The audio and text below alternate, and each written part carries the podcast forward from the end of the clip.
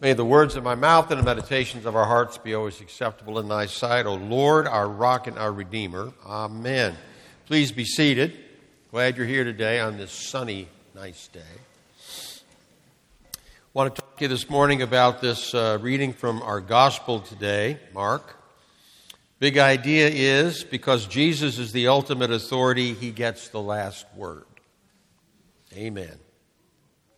So, the theme of these verses really is the authority of Jesus as the Lord's servant, and that's, that word servant plays a role here as well.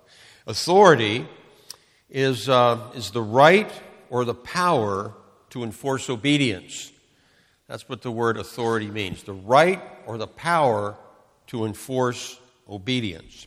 The setting for the story is the synagogue. Synagogue was created in the exile in Babylon because the temple was gone and they needed to get together. So, where there were 10 Jewish men, they could form a synagogue. And a synagogue on the Sabbath, you would have scripture reading, prayer, and then a sermon in Jesus' day. There were synagogues all over the, the area in each town. And uh, the rabbi would preach, or a traveling teacher would come and preach, uh, much like uh, Jesus.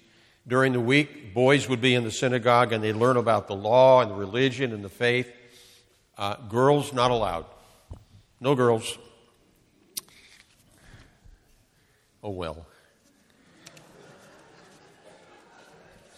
Scribes and Pharisees were running the show in those days, and they were given authority due to their position. That's why they were able to tell people what to do. And obedience to them was motivated primarily by fear. Um, because if you were out of the synagogue, you were out of the community. This is the, the synagogue was the center of things. This is where relations were formed and, and, and, and uh, and things like that. Remember the story of Jesus healing the man born blind? And uh, the Pharisees and the scribes go to the man's parents and they, they're grilling them. Says, Was he born blind? What's the story with this guy? And they're like, Ugh. Hey, he can, he's old enough, he can speak for himself. Don't ask us any questions. Why did they say that? They said that because they were afraid of giving the wrong answer and getting into conflict with the leaders of the synagogue and getting put out. They didn't want to take that risk, so they said, just go talk to our son. That's the, that's the way it operated back in those days. So authority comes from either fear or respect. Authority comes from either fear or respect. I have this thing I call the power or the authority pyramid. You can have positional authority. You have authority because of the position you hold, not because of who you are or how good you are, but just by the fact that you have a position. If a police officer pulls you over for speeding and gives you a ticket, when he hands you the ticket, you don't ask for his latest evaluation to see if he's worthy of giving you a ticket. No, he's able to give you a ticket because of his position. He's a police officer. A judge renders a verdict. He may be the worst judge in the world, but he's still the judge, and because of his position, he gets to do that. Teachers have authority in the classroom because they're responsible for what happens in the classroom. Parents have authority in the home because they're responsible for what happens with their children. So it's positional. Then there's technical power or authority. It's because of what you know. So if I have a, my, my transmission in my car needs work, uh, I'm probably not going to take it to David McFadden. Now, David's got a lot of training. He's a doctor, an MD, but I'm going to take the car to a uh, auto mechanic. He may not have as much education, but he has the technical knowledge to fix my car. If I have a medical problem, I'm going to him or another appropriate specialist because they have the technical knowledge to do what I, what I need to have done. Okay? And that gives them authority to make decisions in that situation. Then there's positive authority or power. It goes like this If you do this for me, I'll do this for you. Then there's negative power and authority. If you don't do this for me, I will do this to you. Going to want to avoid that one. And the last one has to do with respect, and it's called referent power, referent authority. This has to do with relationship. This is the kind of power and authority that we experience with Jesus. All right? So, this is where, a, in a workplace, those who work there the boss doesn't need to be there in order for the job to get done. They show up, they follow the rules, they do the work because they have a good relationship with the leader. The authority and the power there is based on respect, not fear. Makes the difference. This is the kind of thing that Jesus is hoping for us. And the scribes and the Pharisees, it was just the opposite. Christ's authority manifests in two ways. First, it manifests in His Word. The scribes had authority due to, to their position and rank. Christ had authority due, due to His character and His words, what He said. And we learn today that when He spoke, the people were astonished at His teaching. The word astonished here is like thunderstruck, gobsmacked, blown away. They had never heard anything like this. All the times they've been going to the synagogue, every time they hear a sermon, they've never heard anything like this. What was the difference? Unlike Jesus, the scribes referenced other rabbis all the time. Well, Hillel put it this way, and Shammai put it that way, and we're going to unpack it over here, and this is how they did it over there, but now this is, we're going to, and they were always referencing somebody else. Jesus didn't do that. He just spoke. And they always minored, they majored in minutia, the scribes and the Pharisees. I don't know if you remember that scene out of Fiddler Around the Roof where the sewing, sewing machine shows up. And there's a picture of it, and everybody, you can see everybody's face, and he's unveiling the sewing, and they're going, What is it? It's a sewing machine. They'd never seen one before. Well, before they could use it, they had to get the rabbi's permission. The rabbi had to come and say that it was kosher for them to use it. And he does, and everybody's happy and they get all excited. That's the kind of thing. They were always talking about rules and regulations on the Sabbath, what you could work, how, what, what was work, what was what you could eat, what you could wear, where you could go, how you could travel. Ugh. Jesus talks about things that really matter. When Christ spoke, there was no debate due to the authority of his words. I think of John 14, 6. I'm the way, the truth, and the life. No one comes to the Father except through me. Period. Not anybody else, just me. Declarative sentence. Matthew 19, 4. Have you not heard that God created them male and female, and for this reason a man shall leave his mother and father, cleave to his wife, and the two shall become one? God created them male and female. In the Bible, it says, don't be anxious or fearful 365 times. I don't know how many times Jesus said it, but he said it a lot. Don't be anxious. How about the Great Commission? Here's what I want you to do I want you to go and make disciples of all nations, people groups, ethnos, and baptize them in the name of the Father and of the Son and of the Holy Spirit. This is what I want you to do. So when he speaks, it's with authority. Secondly, his authority was manifested by his deeds. The deliverance of the man with the unclean spirit. The demon knows Jesus, who Jesus is, and wants nothing to do with him. Notice he calls him Jesus of Nazareth, testifying to his humanity, and he calls him the Holy One of God, affirming his deity. He understands that Jesus is fully man and fully God at the same time. The demons know a whole lot more about than the scribes and the Pharisees do, and later Jesus is going to blast the hypocrites in the strongest possible terms. Excuse me. If you go to Matthew 21, you have the seven woes. Woe to you, woe to you, woe to you, woe to you. And the word woe here means be damned. It's powerful. And he's had it with them because they've taken such advantage of the people. John the Baptist, what does he say to them when they come out to see what he's doing? You brood of vipers. And he's saying this to the leaders, the scribes and the Pharisees, the people that have that position of authority out of fear. Well, who is Jesus to you? Who is Jesus to me? A holy man or holy God? Jesus wants a witness to himself. Some places today, the word Jesus is off limits. I don't know if you've noticed this. Um, sometimes they'll say it now if you pray in public, you can say God, but please don't say Jesus.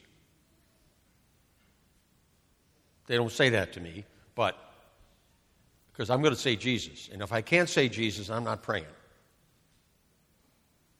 Because He's my Lord and He's my Savior. He is the one who reconciled me with the Father through himself and the power of the Holy Spirit. And not to say his name would be to desecrate him in a way, you know? And what are you afraid of about the name of Jesus?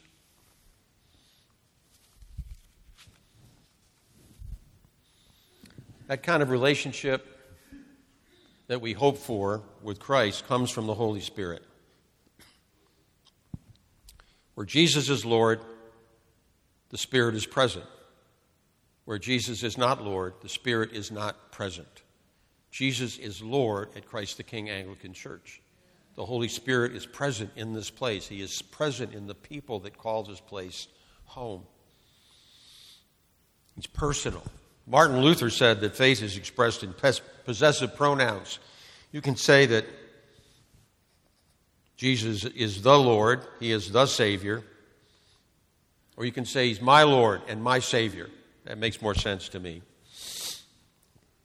Christ's authority is not only attested to by the demons, but also by the deliverance.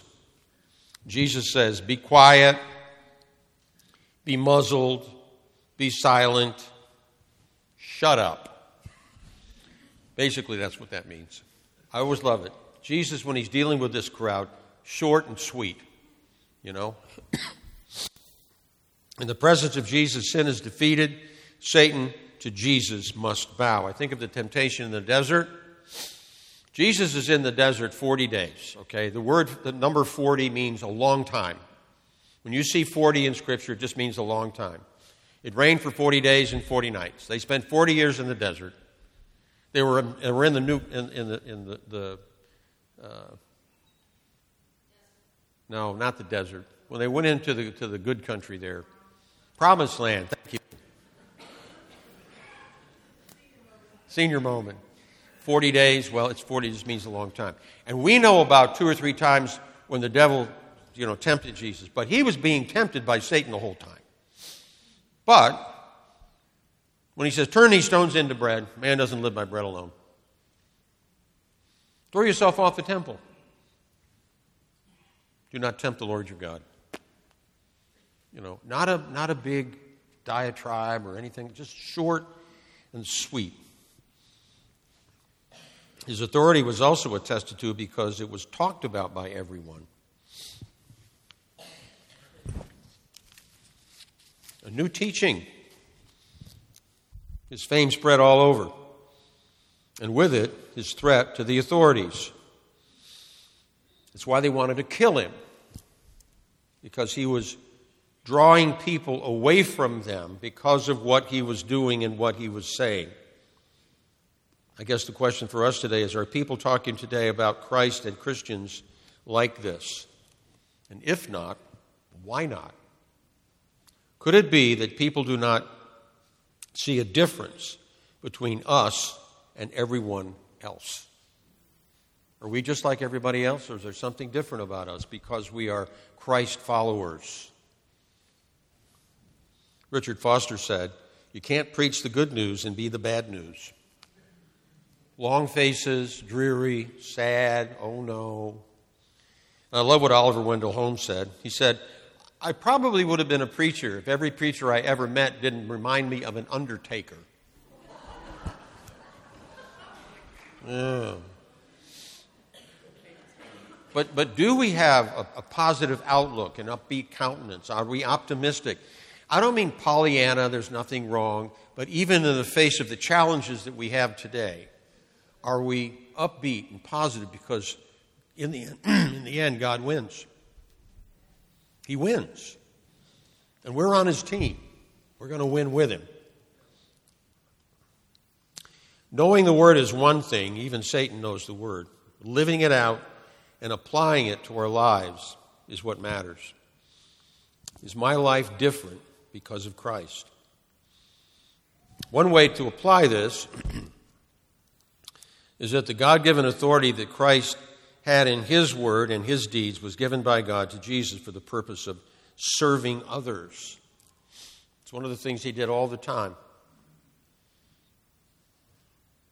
If you want to be great in God's kingdom, learn to be the servant of all. Somebody once said, We're saved to serve.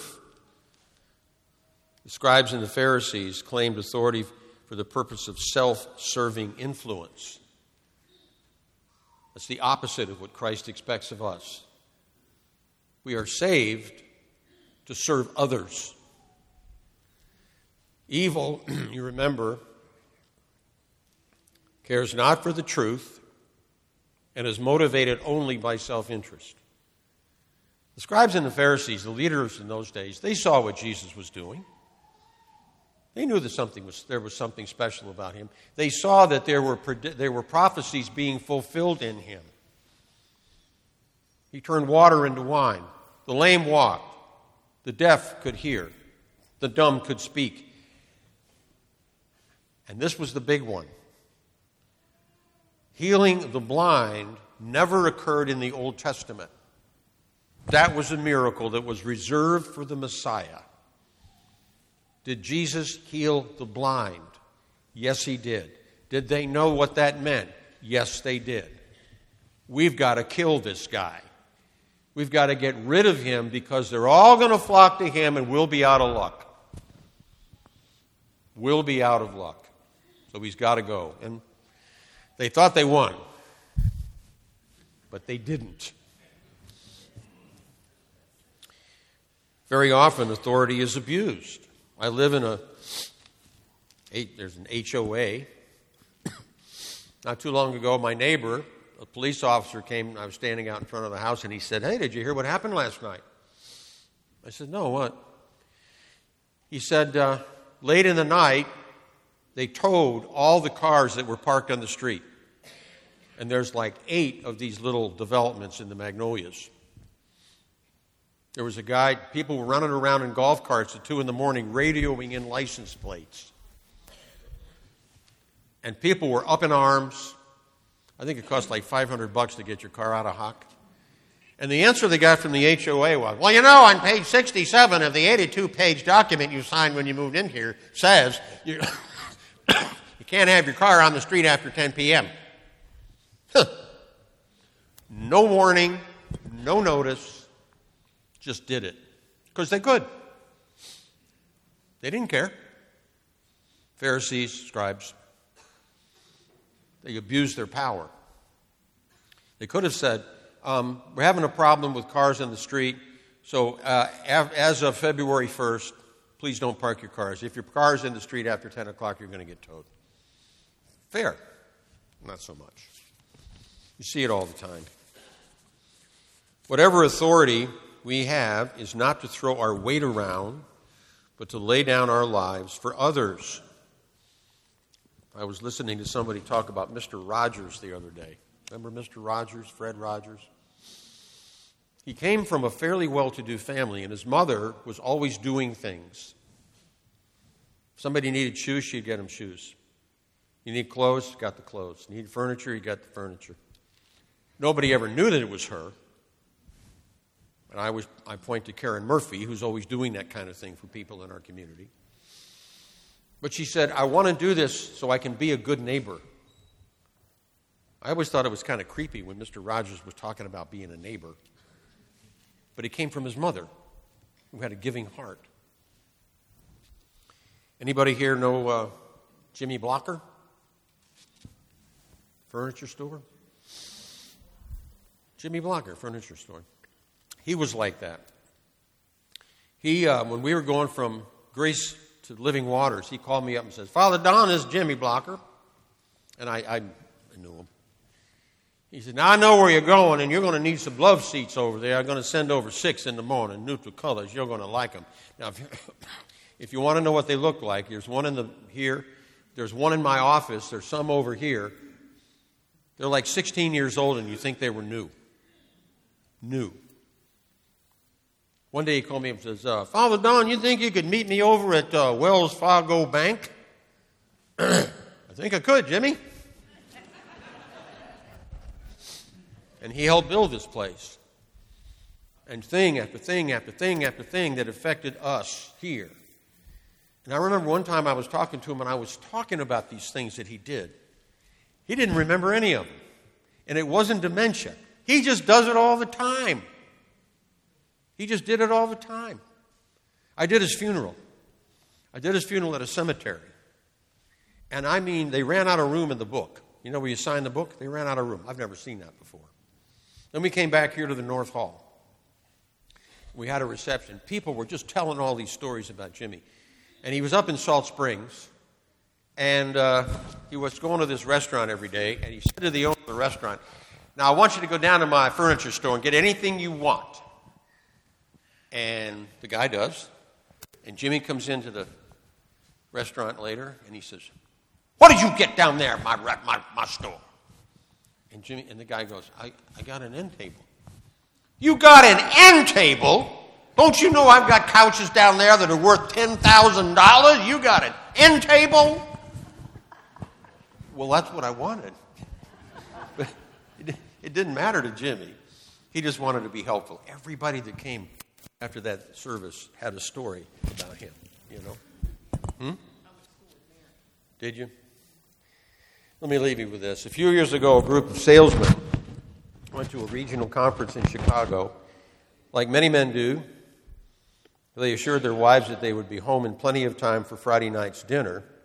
In their rush with their tickets and briefcases in their hands, one of these salesmen inadvertently kicked over a table which held a display of apples.